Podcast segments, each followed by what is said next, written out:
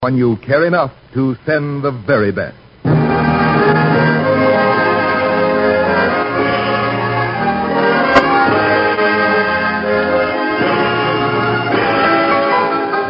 Tonight from Hollywood, the makers of Hallmark greeting cards bring you Mr. Jack Benny in Stephen Leacock's My Financial Career on the Hallmark Playhouse. Each week, Hallmark will bring you Hollywood's greatest stars in outstanding stories chosen by one of the world's best known authors, Mr. James Hilton.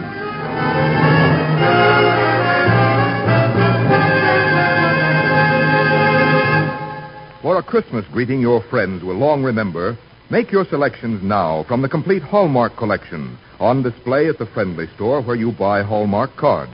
Whatever your taste, whatever your budget, you'll take special pride in sending Hallmark cards.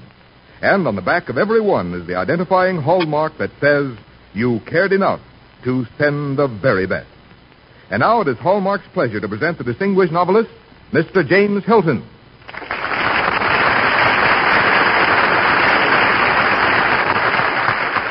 Good evening, ladies and gentlemen. This is James Hilton. Tonight, the Hallmark Playhouse presents the dramatization of a short story by Stephen Leacock entitled My Financial Career. Since this story concerns a man and a bank and the insertion of the man's funds therein too, we of the Hallmark Playhouse felt that the role of the man should be portrayed by an actor with a thorough knowledge of banking and a deep love and a great respect for all matters monetary. In casting about for such a personality, one name kept cropping up, and that name was Jack Benny. Accordingly, we opened negotiations with Mr. Benny, and after three days in a hotel room, we managed to conclude a financial arrangement which satisfied him and still left a few pennies for the Hallmark people.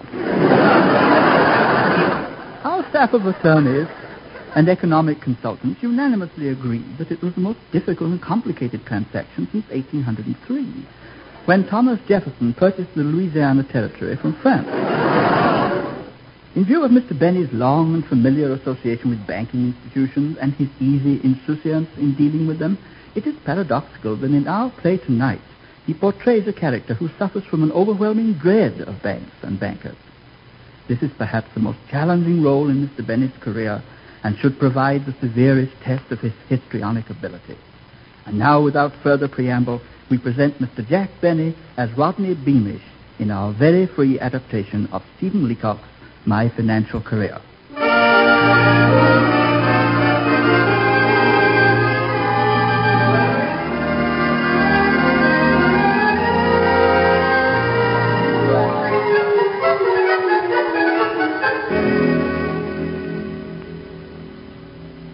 My name is Rodney Beamish. I'm married and have three children a son 26, a daughter 12, and a little boy just six months old. I don't believe in rushing things. in dress, I'm conservative. I always wear a black frock coat, a derby hat, and I ride to work every day on a bicycle. For the past 19 years, I have been employed as a troubleshooter in the zipper department of the Eagle Clothes Company. My wife and I and our three children share a large, airy, comfortable room in a modern, attractive garage. I mention all these things to show that I'm a normal, average citizen. Yet, I was singled out by fate to bear an awful burden. All my life I have been a slave to one terrible, morbid obsession. I, Rodney Beamish, am possessed with an overpowering, craven dread of bang.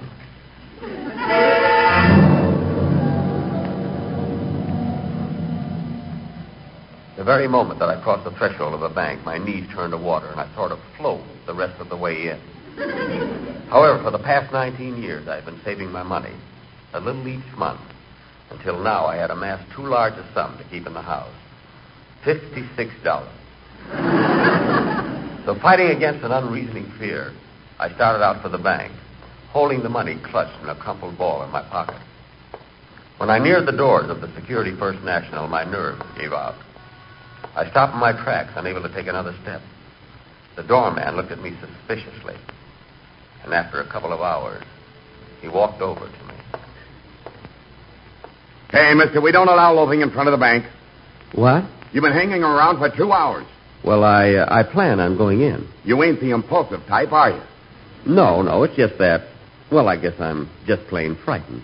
What's the matter, Bud? You overdrawn? No, no, it's a psychosis. Sorry, who? Cosis. It's Freudian. Do you know Freud? Not by name, but if he's a depositor, I know his face.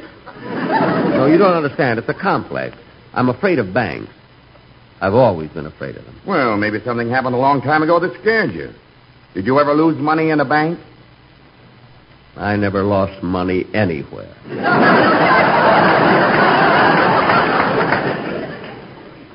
but wait a minute.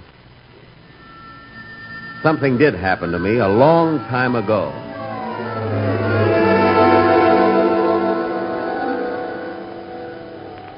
It was before I was married. I was going with a girl named Alexis Lujak. She was a chocolate dipper in a candy factory. When I took her out, I loved to hold hands with her all evening and then go home and lick my fingers.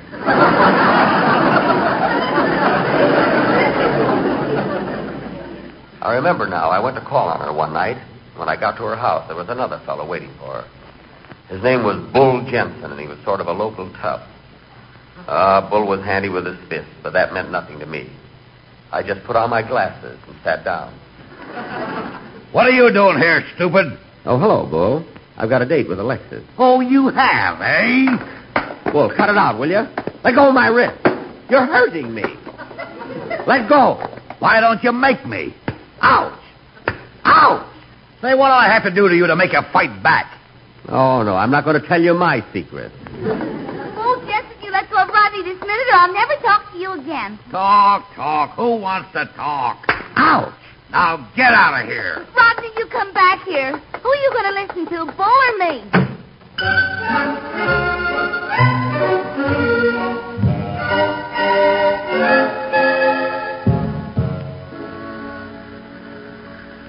So the guy beat you up and you ran out. What's that got to do with being afraid of banks? I didn't tell you, but Bull Jensen's father worked in a bank. Uh, it still, still don't make sense. Now, come on, come on. Walk right in. I'll help you. You see? Why, there's nothing to it.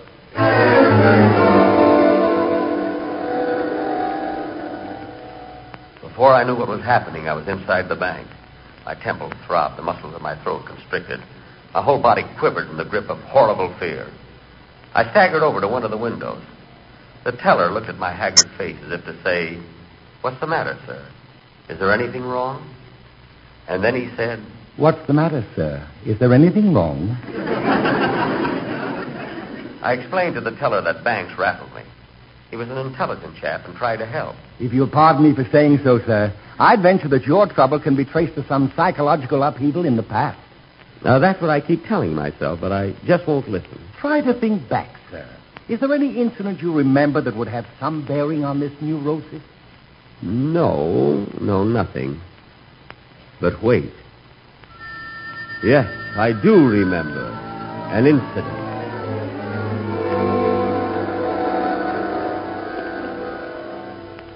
It happened many years ago when I was in college. How the girls used to flock around me when I played my mandolin. Oh, I was handsome in those days. My chestnut hair was naturally wavy.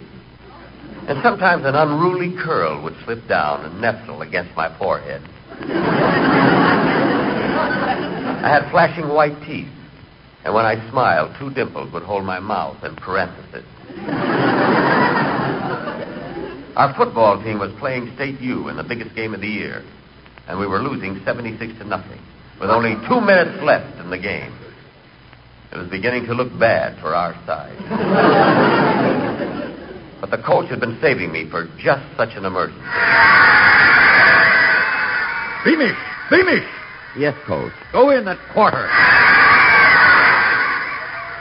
There was a roar from the crowd as I put on my helmet, whipped off my blanket, and ran out on the field. I looked down and realized I had left my pants in the locker room.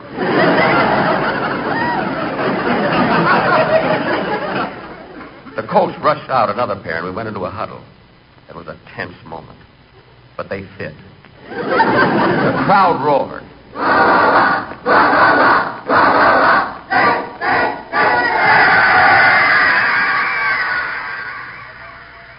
It was do or die, and I was willing to do. I lowered my head and charged into the line, but it was like hitting a stone wall.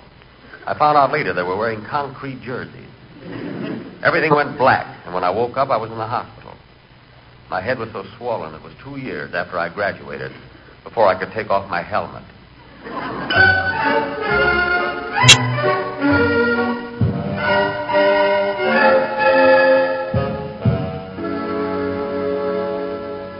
Well, that was unfortunate, Mr. Beamish. But what has it got to do with your being afraid of banks? Our team lost the game. I failed when they were banking on me. But that's not reasonable. Now, why don't you pull yourself together and state your business? I I want to open an account. There. You said it. Now, wasn't that easy? Just step over to that desk and ask for our cashier, Mr. Williams. I turned and started to walk across the floor. And then once more my strength seemed to melt.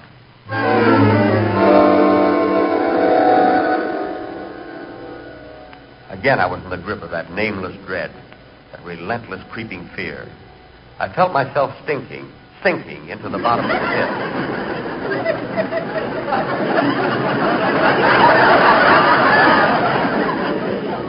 A light in my brain exploded to a thousand colors brown, orange, green, and that certain shade of blue that was so becoming to me. And then the bottom fell out of the world, and I crashed down into the black abyss of oblivion.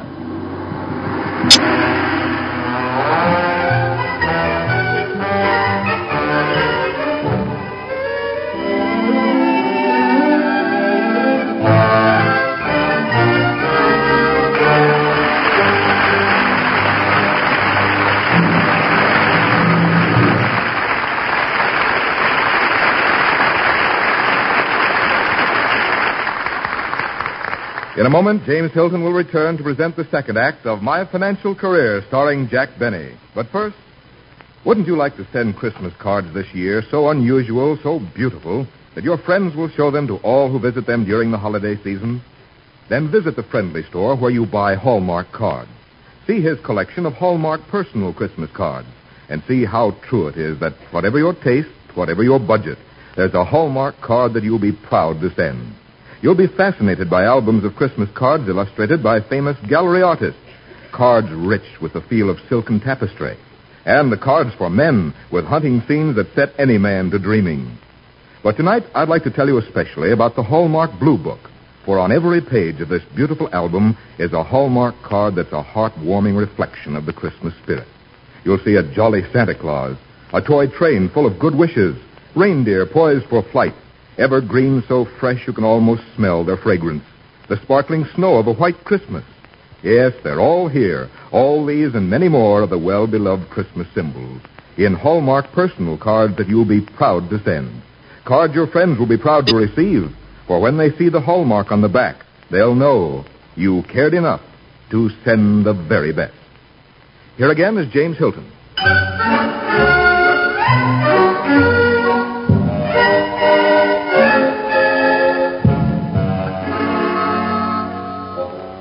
As we begin the second act of my financial career with Jack Benny as Rodney Beamish, we return you to the hard stone floor of the Security First National Bank upon which Rodney has just collapsed. The mysterious hysteria that seizes him whenever he enters a bank still holds him in merciful unconsciousness. But now he's beginning to stir.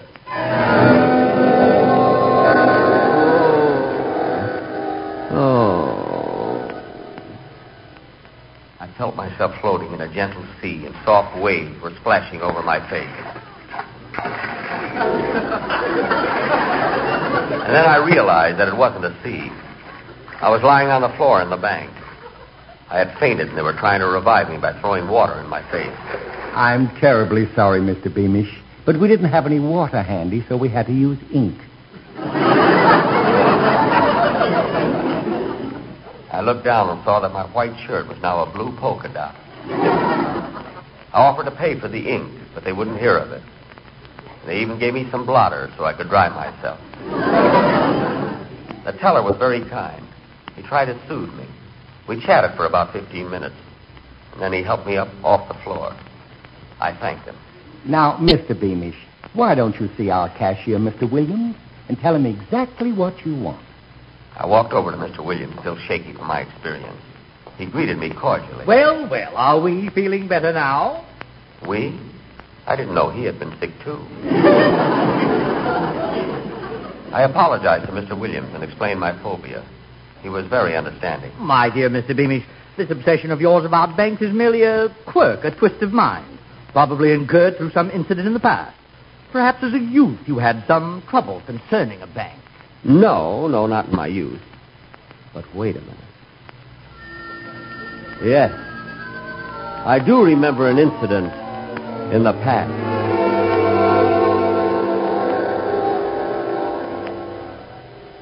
When I was 37 years old, I ran away from home.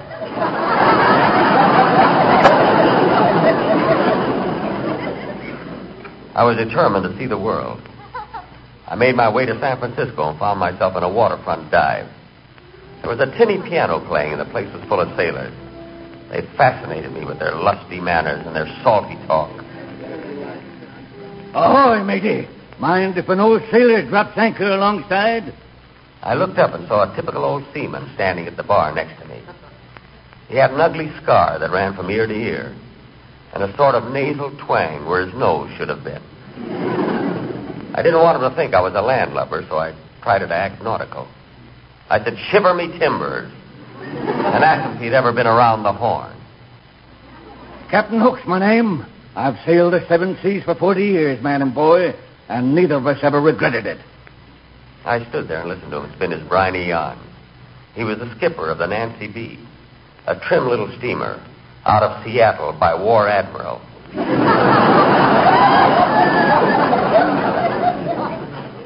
when the time came to pay the check, we both reached for our money. And it was then I envied him. He didn't have any. Suddenly, a feeling of weakness came over me. My legs started to buckle. I tried to unbuckle them, but it was no use. Too late, I sensed that I had been drugged.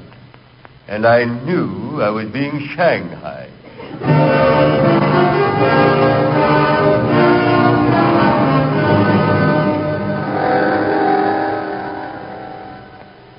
I regained consciousness in the boiler room of the Nancy B. Two stockers were stripped to the waist. Or is it stokers? Yes, it's stokers. Anyway, one of them kicked me in the head. Hi, matey. Briggs is my name. I'm pleased to meet you, Mr. Briggs. He stuck a shovel in my hand and pointed to the blazing furnace. Feed it. I flung a shovelful of coal into the fiery pit, and a tongue of flame shot out and licked my hand gratefully. Then the hatch opened and Captain Hook came in. No longer was he the kindly old tar I had met in the waterfront saloon. Now he was a cruel, bloody tyrant. Ah, bash you scurvy, skulking swine. Lift that shovel. Tote that bale. Get a little drunk and you'll land in the brig. He had the lyrics all wrong. but I wasn't going to tell him. When you work for Captain Hook, you work 26 hours a day. 26 hours a day. I thought it was impossible. But he came down later and made me set my watch back two hours.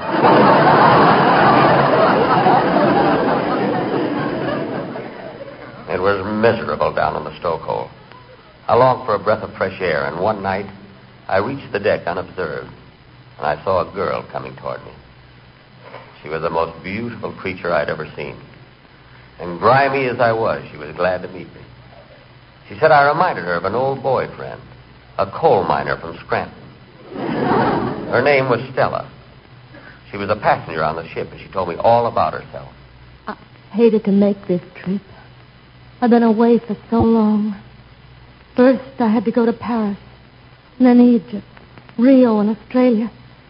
And then when I get back, I'll have to go to Honolulu. But why do you keep doing it if you don't like it? I can't help it. You see, two years ago, I hit the giant jackpot on a quiz show. And I've been traveling ever since.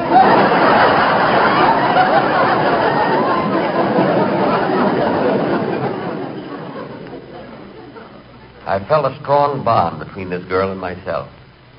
Fate had played a cruel trick on both of us. But For this one fleeting moment, we were free, and the moon was beautiful.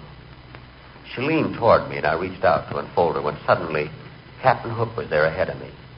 He kissed her, and then with a twinkle in his eye, he turned to me and said, You skulking swine! Get back to your hole before I slit your gullet. As he dragged me away by the gullet,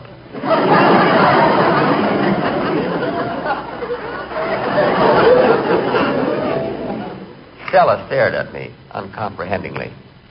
There was a wistful look in her eyes, a nod of knowledge of things that were not to be. I never saw Stella again.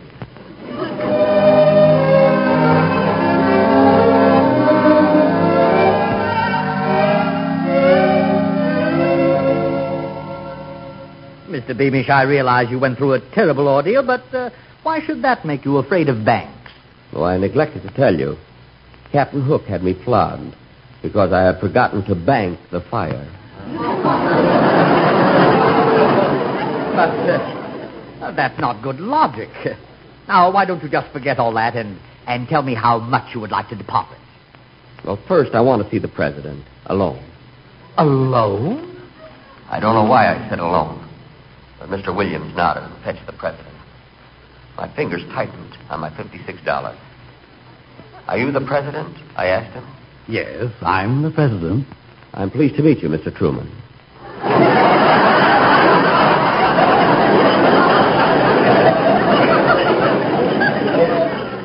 The name is Dewey.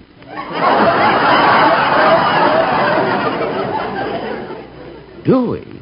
Cornelius J. Dewey. I'm president of this bank. Oh. Step this way, please. We'll be safe from interruption here.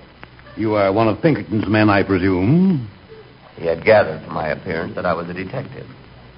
I explained that my feet were naturally flat. I had been born with fallen arches. He looked surprised and asked me what I wanted of him. What do you want of me? I want of you to open an account. I intend of you to keep all my money in this bank. Of you.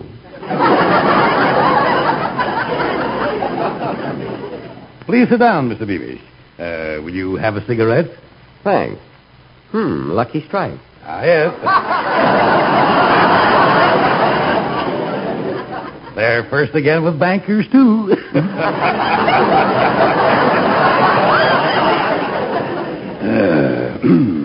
and, uh, Mr. Beamish, you say you're going to keep all your money in this bank? Yes, all of it. Well, that's wonderful.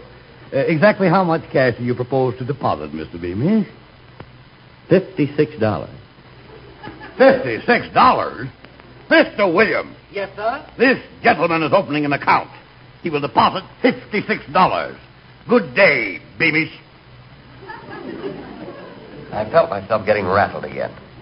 I went back to Mr. Williams and handed him the $56. He took the money, made me write the sum on a slip, and signed my name in a book. I no longer knew what I was doing. There you are, Mr. Beamish. Is it deposited? It is. I told him I wanted to draw a check. My idea was to take out six dollars. I had to have some money to carry me through the month. he handed me a checkbook. I wrote something on it and thrust it back at him. He looked at me in amazement. What? Are you drawing it all out again? Miserably, I realized that I had written 56 instead of 6. Reckless with panic, I tried to brazen it through. I nodded. You're withdrawing all your money from the bank? Every cent. How will you have it? What? I said, how will you have the $56? In fifty. Fifty? All right, here's a $50 bill. Now, how do you want the six? In sixes. He gave it to me. I thrust it into my pocket and started for the door. I only thought to escape from this devilish mausoleum. Odd fragments of my life flashed in front of my eyes in a crazy, unrelated pattern.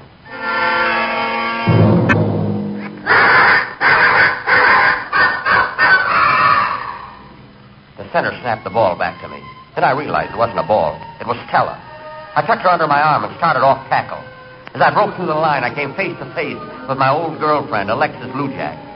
She was dipping Captain Hook into a vat of chocolate. Bull Jensen's face loomed up in front of me. My head whirled. I knew I had to get to my bicycle. I made my way to the street in freedom. I pedaled away from that bank as fast as I could. And I was halfway home before I realized I didn't have my bicycle. but I was making such good time I couldn't stop pedaling. Besides, I'd never again go back to any bank. Let him keep my bicycle. I didn't care because I was free. free! free! free! Mr.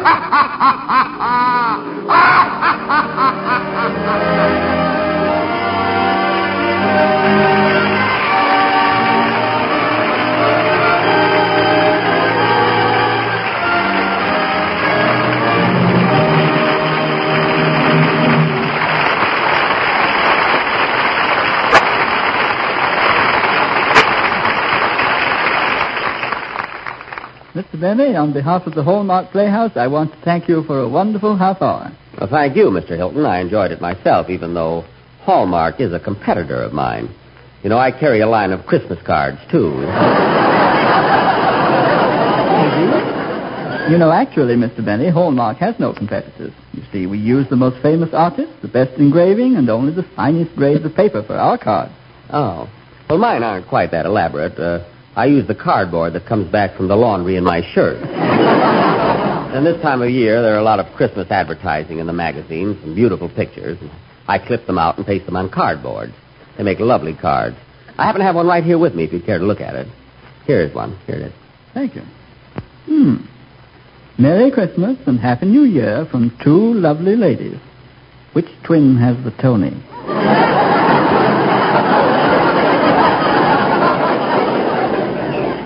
Isn't that a beautiful sentiment? Well, it's very expressive. I just have a couple of dozen left at 50 cents apiece. Hallmark puts out a very fine card for as little as five cents. Five cents? Well, no wonder things have been so slow with me. Say, do you suppose I could carry the Hallmark line? At the wholesale distributor's price, I mean. Well, Hallmark cards are sold only in carefully selected retail stores. Do you have a retail store? No. No, but I have a beautiful suitcase and a connection with the police department. I've got one of the best corners in Beverly Hills. You know. Well, drop in and we'll discuss it. Good night, Jack. Good night, uh, Mr. Chip. I mean, Mr. Hilton. See, with Hallmark cards, I can double my business. Wait till I tell Mary about this.